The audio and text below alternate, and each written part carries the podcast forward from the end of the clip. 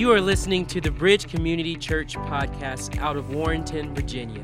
Our church exists to connect you to God, others, and the marketplace. For more information, you can visit us online at bridge, the number four, life.com. Thank you for listening, and we hope you are blessed by today's message.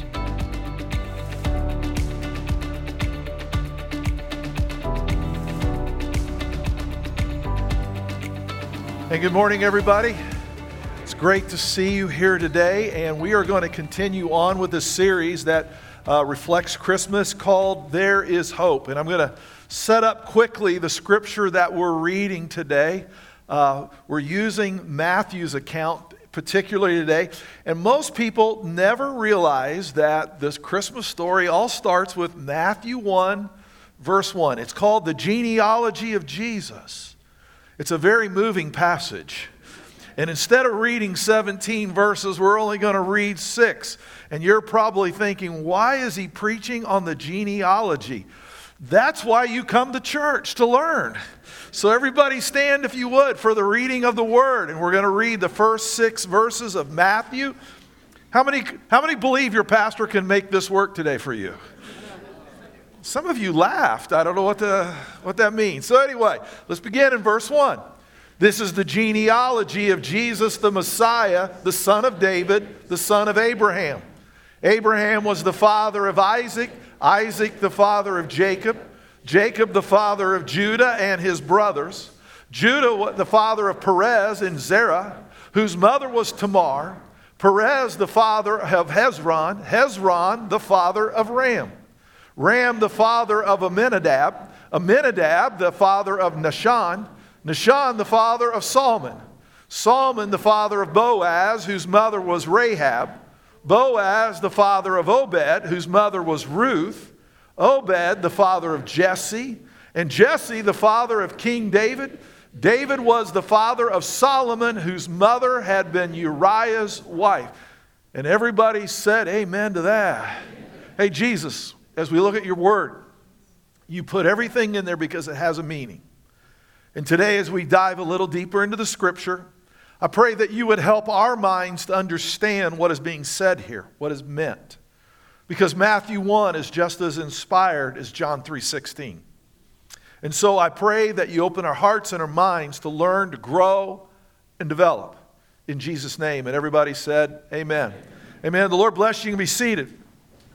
I can assure you, most of you rarely, if ever, have ever had a sermon on Matthew chapter 1.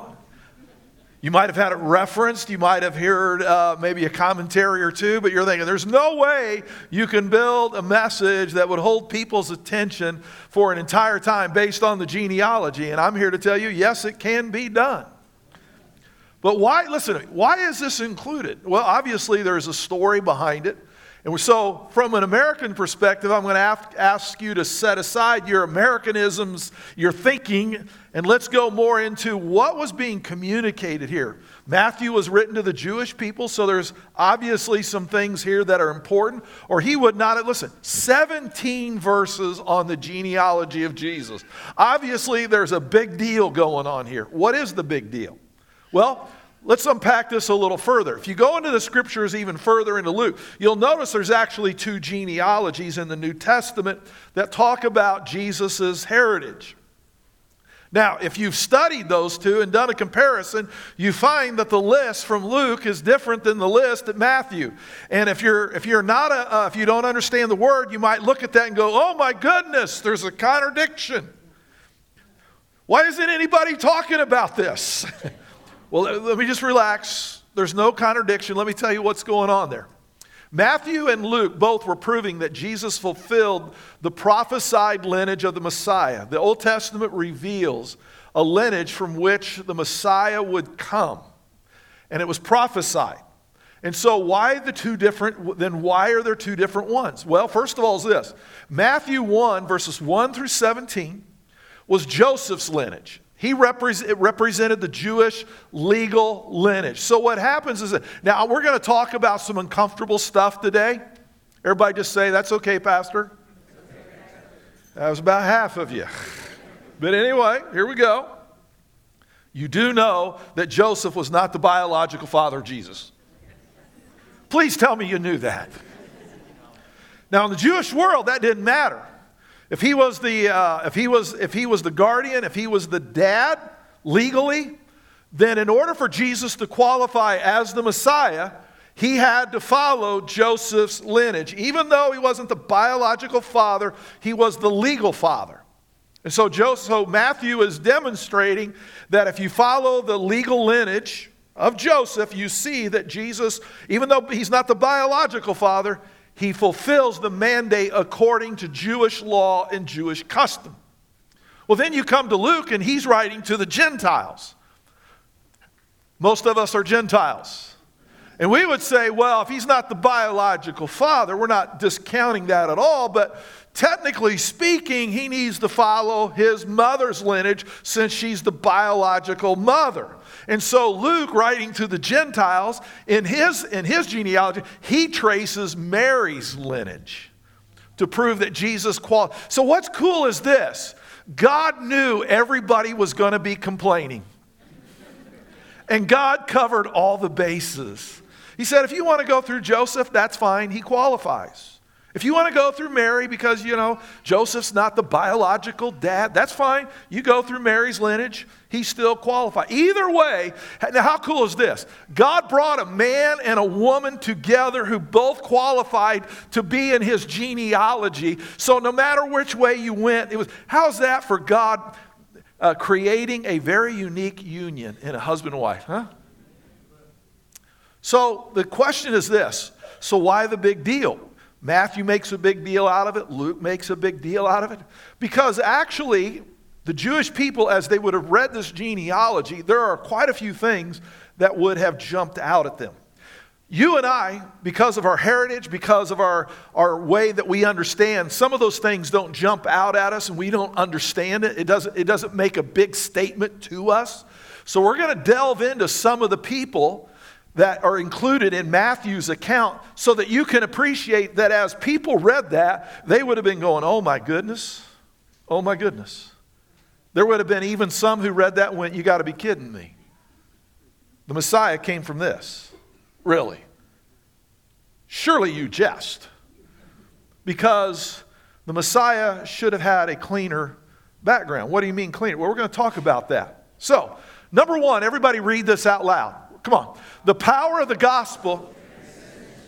What he's showing is this there is a momentum that was occurring in the gospel that when Jesus came, he was setting some things in motion.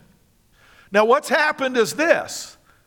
Even though Jesus was setting some new things in motion concerning the gospel, man has not always cooperated with the momentums of God. And you can go through church history. We, listen, we're going to be very transparent. There's a lot of dark years and days in the heritage that we have as followers of Christ. People haven't always behaved according to the scripture. There were things set in motion that people did not follow through on. And Jesus, if you read just even in this genealogy, you see these things being set in motion. And one of the things that you've noticed by, hopefully, if you've been at the bridge for a while, you notice I don't quote early church fathers. You notice that? I always quote the scripture. Why? Because the early church fathers got it wrong sometimes too. Just because they're old doesn't mean they're right. How many know you can be old and still be wrong? I'm looking for all those over 60. Wow, talk about a lack of confession this morning. Wow, yeah. You can be old and still get it wrong. Just because you're old, just because you lived a long time, just, even just because you're learned doesn't mean you got it right. And so we saw some things set in motion here in, in Matthew 1 that we see got choked off because people were constantly coming to the this is what I, this is what the bible says but this is what i'm comfortable with and a lot of times the comfort won out over the biblical and so I'm, we're going to like i said we're going to talk about some things about our faith today about what jesus was setting in motion and how over the centuries, even the followers of Christ have found it uncomfortable. So, this is one of the power of the gospel transcends gender. See, because this says that this is the genealogy of Jesus and we're taking the Jewish perspective, the first thing that would have stood out was why wasn't the list contained only, why didn't it just contain men? Why are there four women included? In Jewish custom, it would have been why include four women? They, they saw them, listen, if you went to the temple, there was a temple court for women. If you got closer to the holies of holies, you got into the court of the men. The men's court was closer to God's presence than the women's court. So, why would these women be included? Because Jesus was introducing the fact that it was man who had relegated these class stereotypes, not him. Man had done that. And he was now ready to level the playing field. If you've attended the bridge, you know this couple things. We have five pastoral team members. Two of them are women. And not because it's politically correct, because it's biblically correct. Two of our five BO Board of Administration members are women. Why? Because, well, it's politically correct. We're trying to prove that we're, no, we're trying to be biblically correct. We're not trying to be politically correct. Two of our, our four elders are women. Why? Because we're trying to be biblically correct. Now, some of you would be going, well, you know, but Pastor, hang on. Let me show you some things biblically to show you how this challenge of being biblically correct versus being comfortable and that comfort won out over being political or being biblically correct. Galatians 3:28. Everybody read this. There is neither Jew nor Gentile, neither slave nor free, nor is there male and female, for you are all one in Christ Jesus. Now let me give you Greg Hackett's translation version there. The ground around the cross is all level. Nobody is closer to Jesus because of their gender. Male or female, he says, we're all one. That's how God created us. But it is man who introduced some of these divisions. Okay, and by the way, I'm not talking about gender confusion and all that. So let, now, half of you just took a breath of relaxation right there. Because you went, where's he going? Just relax and chill, would you? We're going to stay with the Bible today. Okay? By walking in here, we set the Bible as our parameter. Everybody good with that? Okay, so no experimentations going on biblically today. So, the church, what Jesus set in motion, that he said, I have women who are in my lineage that qualify me to be the Messiah. And so, one of the movements was to move women more and more into the leadership roles. And I'll just show you a couple scriptures here. So, I know the Gospel of, of Luke, there's, a, there's this, what I call 30,000 foot view that we miss as followers of Christ because we're not trained the way they were to see some of these things. So let me give them to you. Luke highlights how Jesus was elevating women in the kingdom of God. So let me give you an example. You start in Luke chapter 1, you have Elizabeth who has an angel show up and tell her that she's going to get pregnant. Now, most of you go, so what's the big deal? Okay, Jewish world. Remember, the men were closer to God's presence in the temple than the women? According to Jewish custom, the angel is supposed to show up to her husband, and then he tells her that she's going to get pregnant. But instead, the angel skips him and shows up with her. Then you have Mary, whom the Holy Spirit comes on. Again, Jewish world, theologically incorrect. The Holy Spirit should come on him, Joseph, and he should tell her. But that's not what happened. She gets a direct encounter with God herself. Elizabeth gets a direct encounter with God herself. You go to Luke chapter 3 or, or 2 and 3, where the, Jesus is taken to the temple and he's dedicated. And it says that while they're there, Simeon shows up and prophesies over Jesus being the Messiah, right? As they're leaving, and they're, they are in the men's court, now they're coming to the, the women's court. There it says there was a prophetess named Anna. What do you mean, prophetess? And it says that she prophesies over the child that this is the Messiah. Then, through the book of Luke, you see Jesus interacting with women. A 12 year old girl is raised from the dead. It continues on, various types of women in the Jewish faith, outside the Jewish faith. Can I tell you? Remember, Jesus is a single guy which is a huge no no. Now, here's what you need to know Jesus didn't violate any protocols. He always made sure these interactions with women was in the public space, so he always had the public as his witness that he was behaving and not, you know, not crossing any boundaries or doing anything that he shouldn't. But the point being is this Jesus was doing stuff that people said, You can't do that. And he did it repeatedly. This was the motion that was set. But people went, I'm uncomfortable going there, so we're going to go with comfort rather than the Bible. Let me show you what Paul's movement was the Apostle Paul. By the way, a guy who was an authority in the Jewish faith. You go to Romans 16 1, he's, he's setting up the church. I commend to you our sister Phoebe, a deacon of the church in Cenchrea. Everybody see the word deacon? Boy, that was really weak. He was moving that direction. And by the way, this is a guy who used to teach keep them out. Then you go down to Romans 16, verse 7. Greet Andronicus and Junia. This is husband and wife my fellow Jews who have been in prison with me. How many? That's a wonderful bond right there. Been in prison together. How do you know them? Ah, we did some time together. They are outstanding among the apostles. There was a woman apostle. Notice this. And they were in Christ before I was.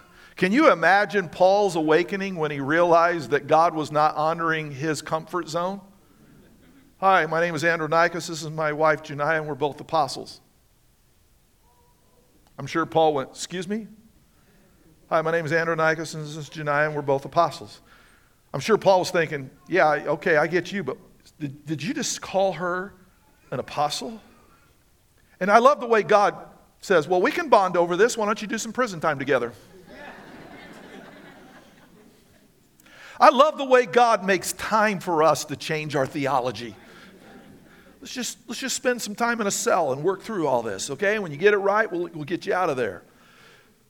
So immediately they would have saw, wow, God is swinging the door wider than what we thought. Just by reading that, the Jewish people would have gone, wow, Jesus has women in his lineage as spiritual authorities. Now, the second thing I want you to see is this read this out loud. The power of the gospel See, there's people in the list that weren't Jewish. Well, how can he do that? When you're God, you get to make the rules. Tamar was a Canaanite, she was a pagan. Rahab was a Canaanite, she was a pagan. Ruth was a Moabite, she was a pagan. Bathsheba, she married a Hittite. Okay? She was an adulterer. And yet, the power, we, as you read it, you start to see wow, God isn't just confined to the Jewish people. See, that was the mistake they made. They thought the, that God was their God and that they were special, and they wanted the rest of the world to go to hell. And they misunderstood that God, they were God's chosen people in the aspect that they were to be a vehicle to take God's activity to the other nations. But they decided to keep it for themselves and said, let's just let the world go to hell. And then it's just us. And God, through his son's lineage, said, When I said I include all people, I'm even talking about going to the far reaches of where the pagans are. And by the way, each one of these pagans had a turnaround moment with God. They weren't included without the trans. The transformation in their life led to them being included in the lineage, in the genealogy of Jesus. And again, we come to looking at today, the church has always struggled with people who aren't like us. Can I just point something out? Why don't you read the genealogy of Jesus when you get home? Matthew 1, chapter 1, verse 17. I'm going to give you a shocker. Are you ready? None of them were white.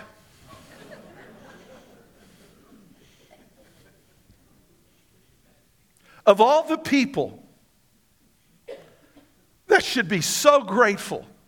And by the way, you know, Jesus wasn't white. Of all the people who should be able to say, everyone is welcome, it's white people. Because none of us were even in the genealogy of Jesus, we weren't the insiders, we were the outsiders. And we're in because of an inclusiveness. Now, I know we've got some diversity in our congregation. I'm, a, I'm very appreciative. But can you see how comfort, though, in our culture took over biblical mandates? And so we have huge swaths of our country, Christians who will segregate churches, quote, in the name of God, and you're like, you're really going to have a miserable time in heaven. Because we're not going to be having segregated neighborhoods in the New Jerusalem. You better start learning to get along with people who don't look like you because you're going to be spending eternity next door to them. I thought that was good. Galatians again 3:28 There is neither Jew nor Gentile All the ground around the cross is level. None of us is better than somebody else. Now, listen to me. I will acknowledge that some people are born into situations that have more struggles than others. Yes, but just because you have more of a struggle doesn't mean you get a pass. Everybody has something that's more difficult than the other guy, or I should have this and I should have that. Listen, just because you have it harder doesn't mean you get a pass. The other part is if you have it easier, why don't you go help somebody? Why don't you use that platform to go help somebody who didn't get the breaks that you got in life? And everybody said amen to that. Number three, read it out loud. The power of the gospel changes who you are and gives you a new destiny. So now we've talked about how there's male and female in the list. We've read about how there's all these various nationalities. They weren't all Jewish people. And then we read about some, I'm just going to say it, creepy people. These people could not even survive a background check. Most of you would never let them babysit your kids. Okay? We would be going, yeah, I don't think this ministry is for you. I don't think this is for you, you know. And, and there's, I understand that. I'm not, I'm not saying that those are ridiculous standards, but I want you to see something. Abraham, he's in the list. Hey, he lied twice about Sarah being his wife. Now, I'm not an authority on marriage, so to speak, but I do know this. You never deny your wife's your wife. The first time you might make it to the counselor's office, I can assure you, you do it again, you're not getting that far. You don't do it twice. And he, he was doing it to authorities, you know, authorities. So this was not like, you know, telling his, but this is open, like telling the government authorities, is she your wife? No. I mean, this is like a broadcast. And then you have David. He was an adulterer and a murderer. Today he would be convicted, listen, today he would be convicted of first degree murder, sentenced for life. But because he's the king, they couldn't do that. You have Bathsheba, who was an adulterer herself. You have Tamar, who was a prostitute and committed incest. Now, I'm not going to go into these stories in great detail. Is that okay? But let me just say this she seduced her father in law. And you're like, okay, that's enough, move on. And I agree with you, let's move on. I don't want to go any, but you're just like, really? And then we read about Rahab, who was a prostitute. She was in Jericho, and she recognized that God was with the Israelites, and she recognized that she had better have a change, and she did. Then you come to Ruth. Her lineage was this. She was a Moabite. If you go in the scripture, you find out the Moabites were started as a culture by a, a, a incestuous relationship. And that's all I'm going to say about that today. So, how would you like to be born? And when they say, What are you? and you say, I'm a Moabite, and they go, Oh, you're the descendants who where this weird thing happened. Talk about, talk about having an identity forced on you that you don't want. So, why are these people included? Because they all repented. And the evidence of their life after that said it was genuine. It wasn't just, hey, you got to trust me that I repent. They repented, and the evidence that followed the rest of their life, they got a new trajectory. And this is critical. Sometimes, now, I want you to look at the obvious of what I'm. Did you notice that while they were forgiven and they got a new trajectory, do you notice that we are able to recount their sin? I don't know about you, but I am so glad. People say, I bet it was cool to live in the biblical times. I go, nah, not really. How would you like one of your sins to make the book?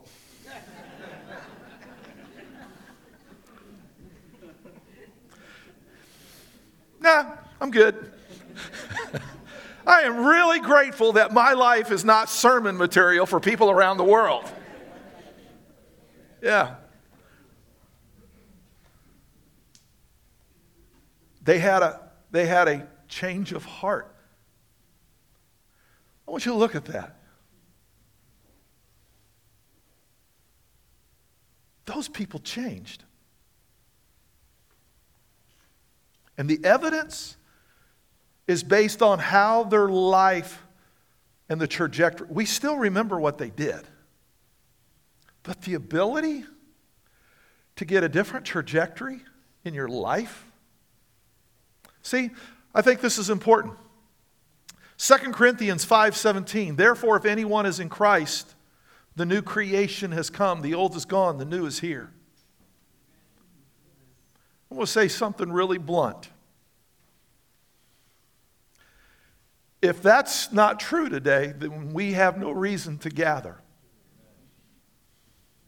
If that's not true, we're a social club, not a church.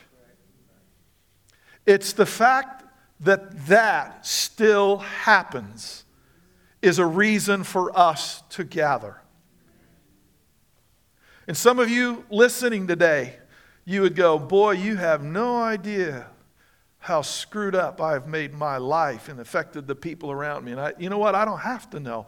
All I know is this is you have the opportunity to change the trajectory of your life with Jesus at the helm.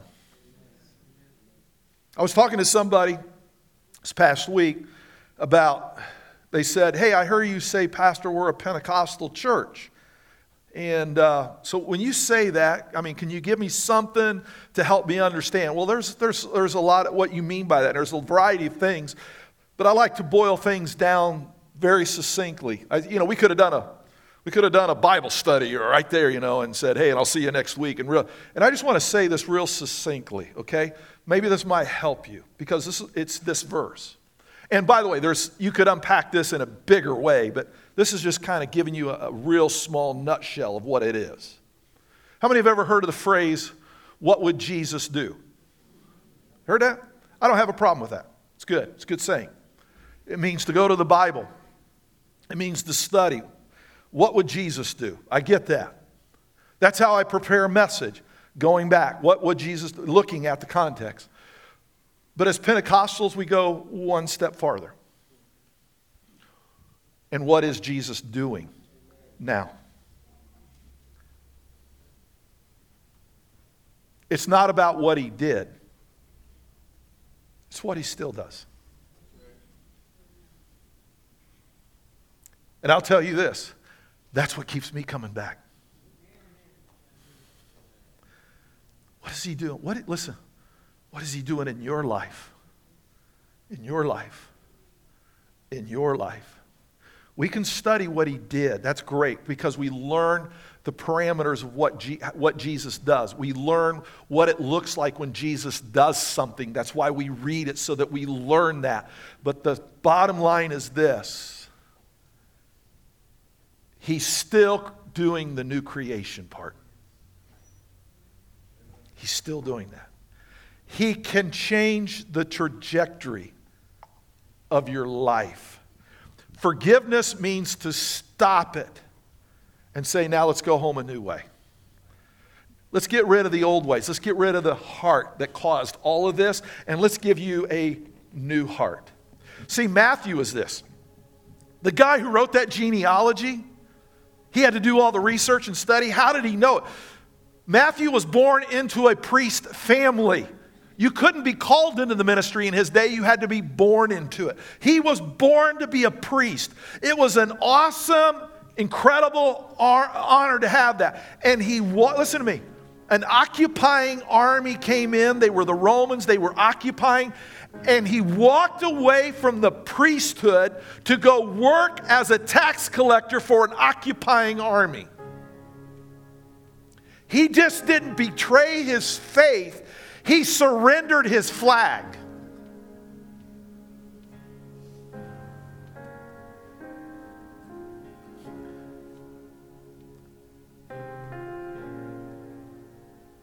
I'm sure Matthew wept as he wrote some of those names. Because if a Rahab has hope, a Matthew has hope. If a Tamar has a hope, then a Matthew has a hope. If a Bathsheba has a hope, then a Matthew has a hope. If a David has a hope, a Matthew's got hope. Let's not forget Paul. Killing people in the name of religion. He's a terrorist. He's a religious terrorist. He's the one who wrote 2 Corinthians chapter 5 verse 17. We would say there's no way a religious terrorist can have a change of heart. Paul would go, "Yeah, well I'm one." Paul would say they may not happen in great numbers, but they happen to this guy. Changed my life. And then get this. He was so changed, he changed his name. He didn't want to be known as Saul. Saul had died. He wanted to be known as Paul. And the church was so impressed with him, they said, You're not just Paul, you're Apostle Paul. He didn't put that on himself.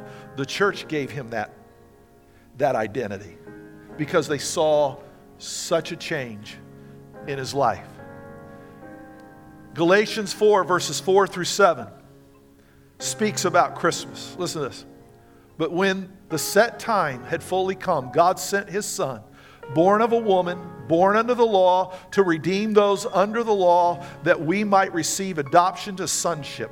Because you are his sons, God sent the Spirit of his Son into our hearts. The Spirit who calls out, Abba, Father. Listen, you are no longer a slave but God's child.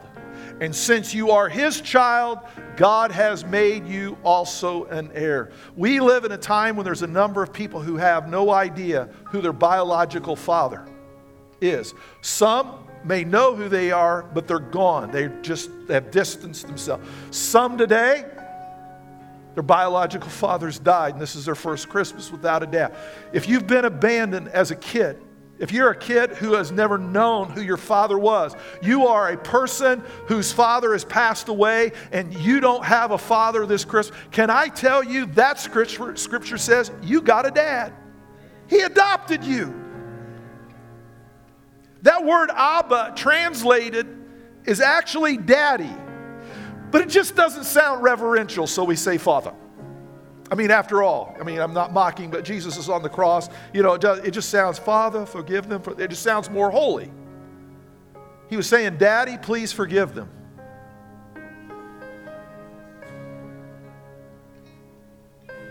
That's, the kind of conversation, relationship he had.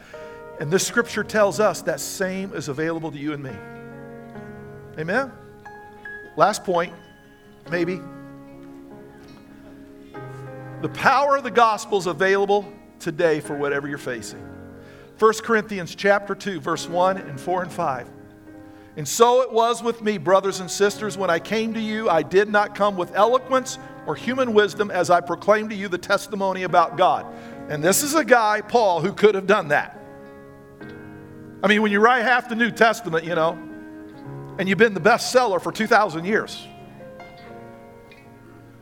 My message and my preaching were not with wise and persuasive words, but with a demonstration of the Spirit's power, so that your faith might not rest on human wisdom, but on God's power.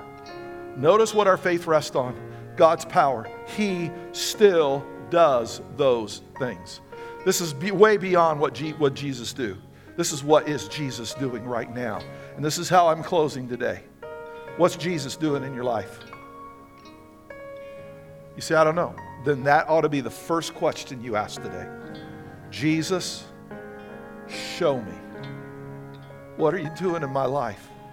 Because I don't want it. Listen, I say this often God, I do not want to guess, I want to obey. If I don't know, I'm guessing. But when you let me know, now I'm obeying. You don't have to tell me everything. Just show me enough so I know what I need to do. And everybody said, Amen. Come on, let's stand to our feet as we wrap up the service. Would you do that? And I want you to praise Him. Come on, all over. Let's lift our hands. Would you praise Him right now for being a God who's active? Praise Him for being a God who says, Hey, I can be more than just the God, I can be your dad. I can be that, that relationship that you have been deficient in. I can be that for you. Come on, thank Him for that.